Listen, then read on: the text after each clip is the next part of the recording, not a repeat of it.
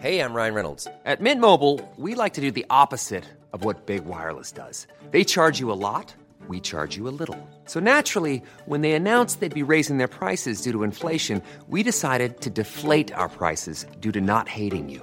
That's right. We're cutting the price of Mint Unlimited from $30 a month to just $15 a month. Give it a try at mintmobile.com slash switch. $45 upfront for three months plus taxes and fees. Promo rate for new customers for limited time. Unlimited more than 40 gigabytes per month. Slows. Full terms at mintmobile.com. Hiring for your small business? If you're not looking for professionals on LinkedIn, you're looking in the wrong place. That's like looking for your car keys in a fish tank. LinkedIn helps you hire professionals you can't find anywhere else, even those who aren't actively searching for a new job but might be open to the perfect role. In a given month, over 70% of LinkedIn users don't even visit other leading job sites. So start looking in the right place. With LinkedIn, you can hire professionals like a professional. Post your free job on linkedin.com slash spoken today. Vous vous demandez à quoi ressemble la vie d'un critique de cinéma? Découvrez l'horrible vérité dans chaque épisode de la Réu d'écran large, avec les discussions, les débats et les engueulades de l'équipe. Bon, on va Réu?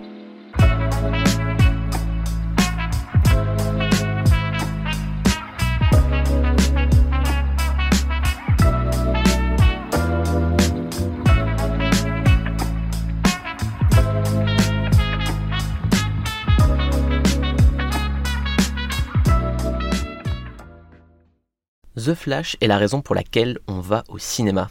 Voilà ce qu'on peut lire sur les affiches françaises de l'Arlésienne de DC. Forcément, ça donne un peu envie de rigoler, ne serait-ce qu'à cause de la laideur technique du film, indigne du grand écran. Mais plus sérieusement, cette phrase peut étonner, surtout lorsqu'on perçoit The Flash comme une négation de cinéma. Vous allez me dire que je choisis encore une formule toute faite qui ne veut rien dire pour faire polémique, mais The Flash ne me choque pas par sa dimension de roller coaster, même pas fun, qui donnerait de l'urticaire à Martin Scorsese, mais pour sa vision de ce qu'est un objet film. Je m'explique. On oublie souvent que le fameux Ceci n'est pas une pipe de René Magritte porte en réalité pour titre la trahison des images.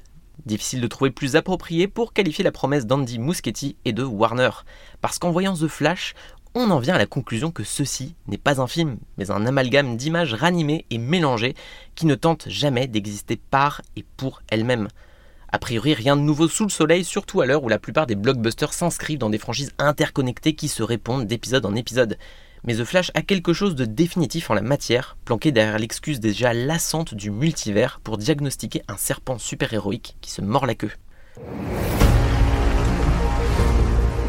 I can't imagine what you've been through. I love you, Monkey. You lost both parents in one day. Barry!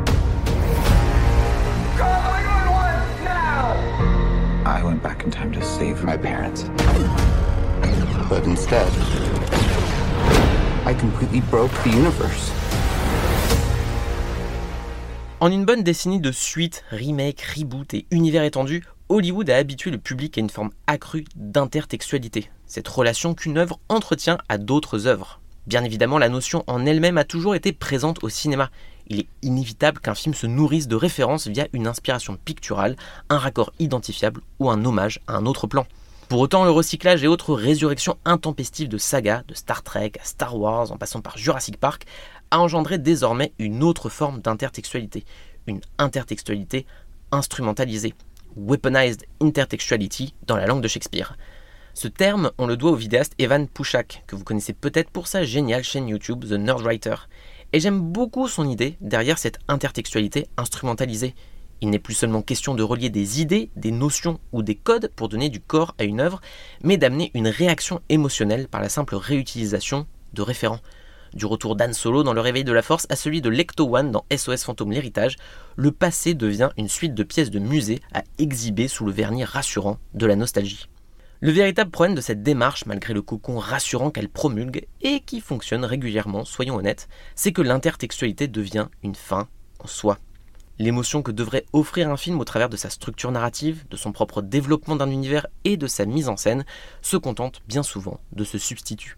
Sauf que ça ne peut atteindre son but qu'en s'adressant à un public averti, qui réagit tel un chien de Pavlov aux stimuli qui lui sont donnés à partir d'autres œuvres.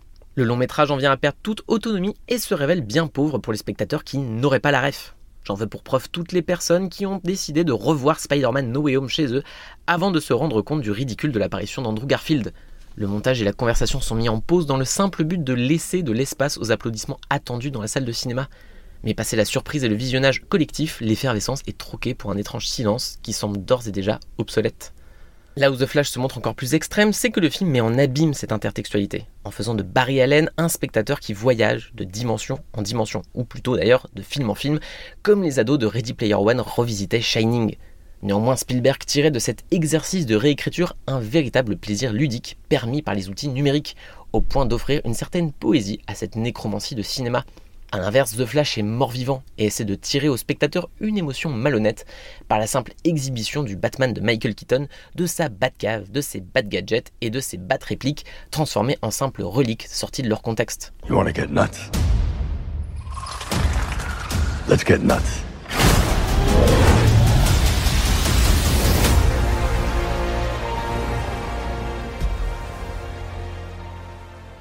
À la réflexion, on en viendrait presque à réhabiliter la maladresse de No Way Home, qui peinait à dissimuler son clin d'œil géant aux précédentes itérations de Spider-Man. Mais au moins, le Peter Parker de Tom Holland apprenait quelque chose de cette rencontre avec ses homologues et permettait même au passé d'être réécrit en soignant des méchants jusque-là contraints à une mort inévitable. Une idée intéressante bien que sous-exploitée qui permettait à Spider-Man de faire face à la fatalité de son existence et d'évoluer dans l'immensité du multivers. Paradoxalement, un personnage aussi mouvant que Flash est contraint à la stagnation et se contente d'être un passager trimballé d'un bout à l'autre de son film par des pancartes venues faire coucou pour donner au public connaisseur sa dose de dopamine. Mais surtout, cette intertextualité semble privée de la stratégie hollywoodienne qui a fait jusque-là son succès.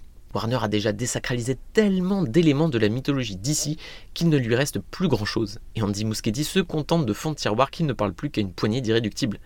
La référence en est d'autant plus désespérée qu'elle ne procure plus aucune réaction émotionnelle. Chaque plan sur Batman a beau marteler le thème mythique de Danny Elfman, il est impossible de voir autre chose qu'un pauvre Michael Keaton vieillissant, engoncé dans un costume ringard avant d'être transformé en doublure numérique. Et apparemment, le film est censé parler à des spectateurs plutôt jeunes qui restent la cible numéro 1 de ce type de blockbuster. Allez comprendre. À partir de là, il est presque fascinant de voir le film lâcher la bride. L'intertextualité instrumentalisée de The Flash est tellement extrême qu'elle ne se contente plus de se référer à des œuvres préexistantes. Désormais, il faut même ressusciter des fantasmes inassouvis, à l'instar de ce passage ubuesque où le Superman Lives avorté de Tim Burton prend vie avec une version CGI de Nicolas Cage et en reproduisant son célèbre concept art à base d'araignées géantes. À qui ce passage est-il censé s'adresser, à part aux cinéphiles qui ne manqueront pas d'y trouver une forme de validation de leur savoir? La vacuité de ces scènes n'en est que plus flagrante tant elle brasse du vent qui laisse sur la sellette une bonne partie des spectateurs. C'est dire à quel point, face à l'inventivité d'une certaine concurrence, et oui, je pense bien sûr à Across the Spider-Verse, The Flash pointe du doigt la fin du genre super-héroïque dans sa forme actuelle, tellement préoccupée à se forcer une place dans le canon de la marque qu'elle en oublie de raconter une histoire. You're strapped to your parachutes. where's yours?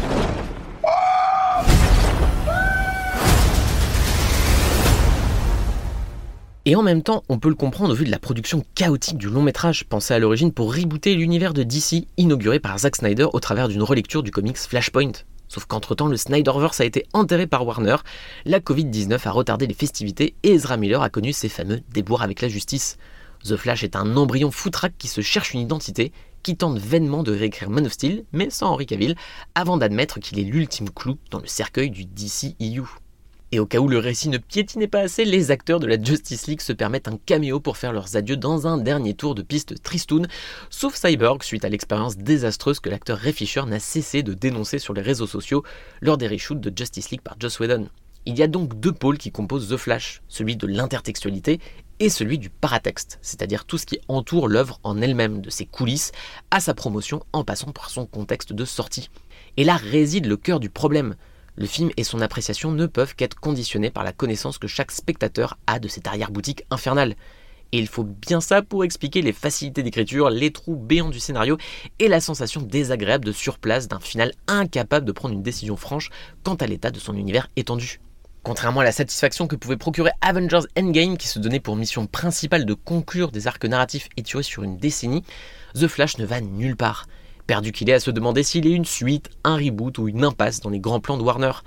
Voilà pourquoi il n'est plus possible de parler de film.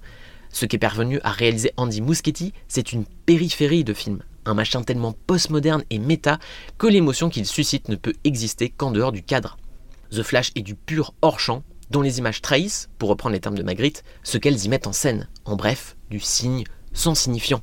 Ceci n'est pas Batman, ceci n'est pas Supergirl, ceci n'est pas Zod, et ceci est encore moins un film de super-héros.